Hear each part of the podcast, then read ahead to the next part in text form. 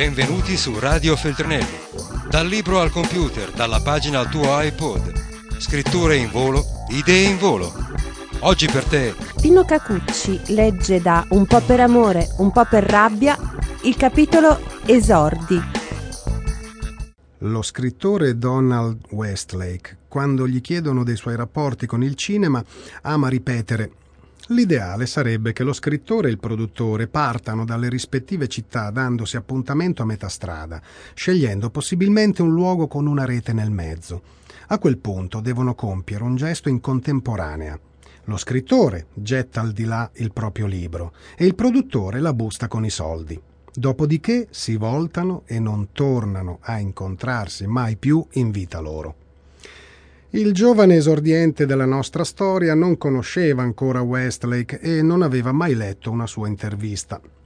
Comunque, la telefonata, ricevuta al numero dell'allora fidanzata e tuttora moglie, che gli sconvolse l'esistenza, parlo con il giovane autore scoperto da Fellini, non riguardava i diritti cinematografici del suo unico libro, ma per essere sinceri, l'esordiente non capì granché da quella telefonata se non l'urgenza di recarsi a Roma per un incontro con il grande produttore.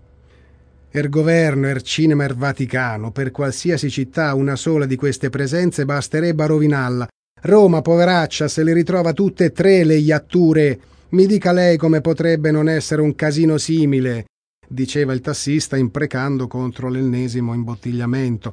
Alla fine l'esordiente raggiunse l'indirizzo dell'appuntamento senza ritardo, grazie alla partenza anticipata di tre ore abbondanti. A chiamarlo era stato un singolare personaggio, ufficialmente giornalista, ma anche consulente di editori e produttori. Ne conosceva la fama. Da anni si dedicava a scrivere invettive contro Cuba, con un livore dovuto a una probabile delusione patita in un albergo dell'Havana rivelatosi inferiore al suo lignaggio, o al fatto che, dopo aver scritto sperticati elogi di Castro negli anni Sessanta, non aveva mai ricevuto un invito a cena o una proposta di pubblicazione con diritti convertibili in dollari. Il giornalista cacciatore di talenti per conto terzi lo accolse dichiarando Lei scrive sceneggiature, anche se crede di aver scritto romanzi o racconti. Il cinema ha bisogno di idee, lei sembra averle. Adesso si sieda lì che devo finire un articolo e si mise alla tastiera mitragliando per mezz'ora senza riprendere fiato. Poi andarono dal grande produttore.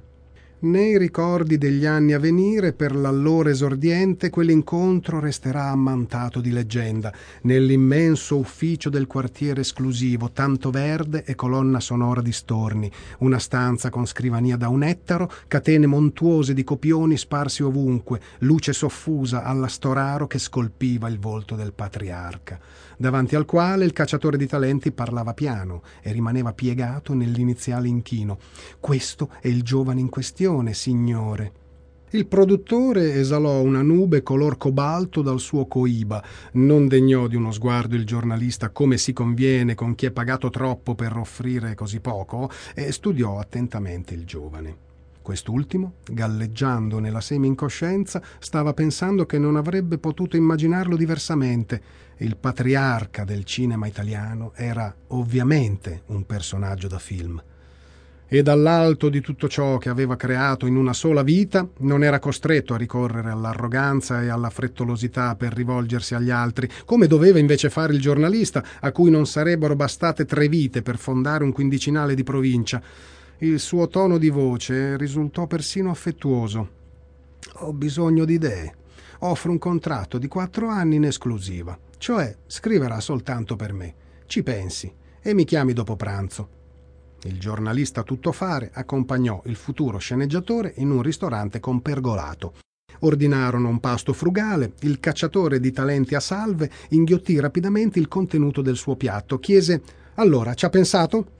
L'indeciso autore di storielle d'azione mandò di traverso le puntarelle alle acciughe, farfugliò. Ehm, veramente mm, avevo un'idea per un secondo libro. Se per quattro anni dovrò scrivere solo sceneggiature, e quando.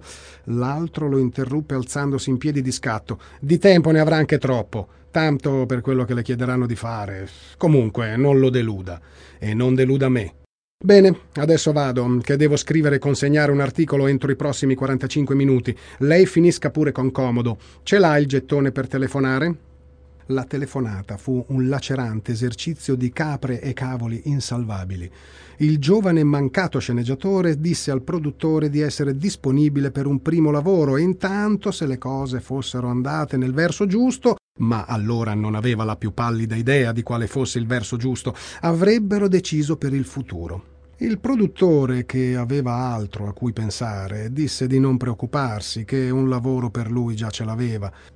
Nei mesi seguenti l'esordiente stralunato finì con il trascorrere a Roma buona parte della settimana, lavorando a una sceneggiatura con un noto regista. La prima stesura piacque, ma restava insoluta la questione di una scena iniziale sufficientemente forte.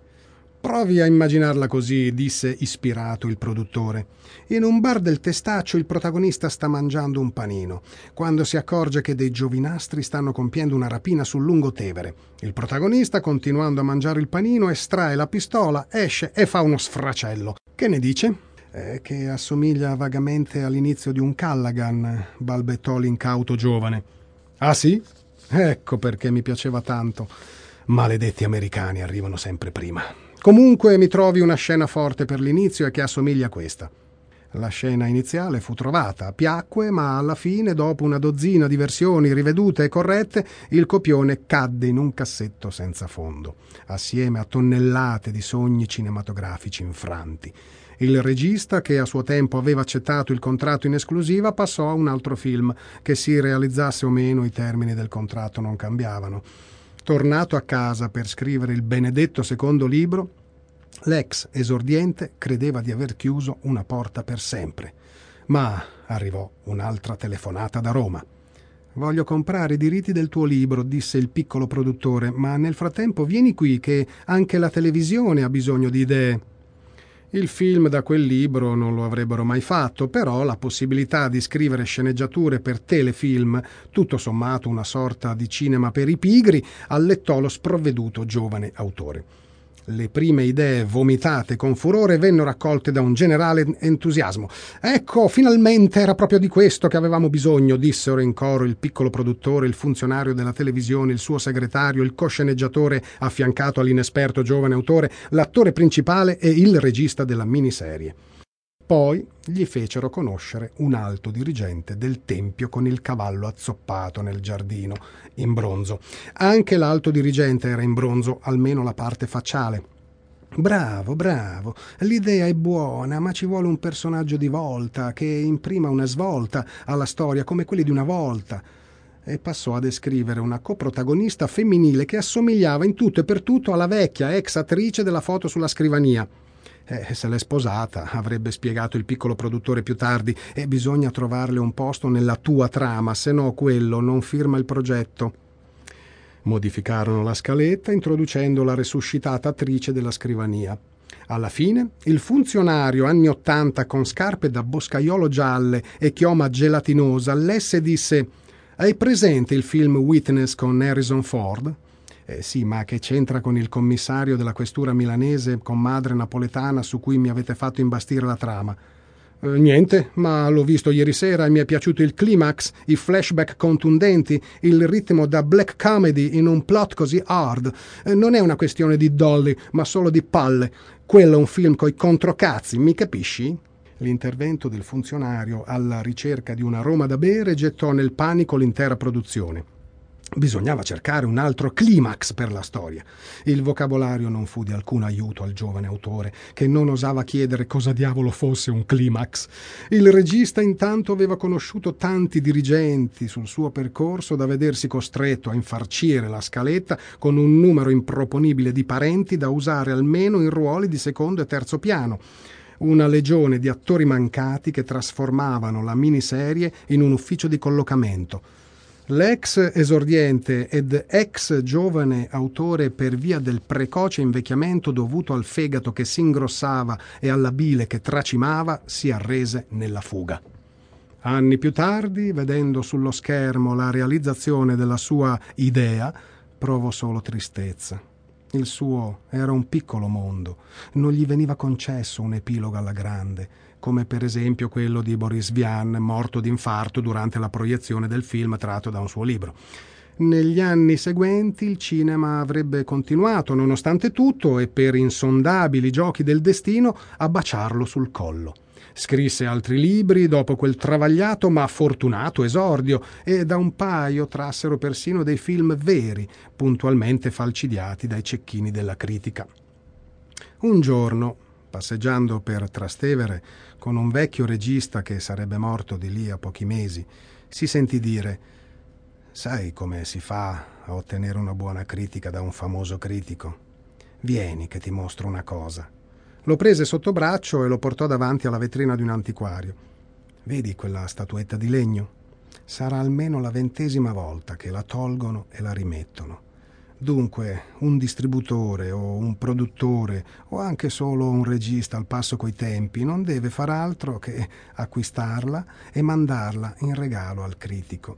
Se la statuetta vale, diciamo, 5 milioni di lire, colui che l'ha avuta in regalo può riportarla qui e rivenderla a 4. Un modo elegante per evitare assegni e contanti. Hai capito adesso? Lo sforzo più grande per l'ex esordiente ed ex tante altre cose sarebbe sempre stato chiudere per un attimo gli occhi al momento in cui si spengono le luci in sala, concentrarsi e poter continuare a vedere dei buoni film senza pensare a tutti gli esseri viventi che svolazzano dentro e intorno al cinema cibandosene come mosche su una cacca di cane. Radio Feltrinelli Tieni la mente sveglia, non smettere di leggere. Resta collegato a questo podcast.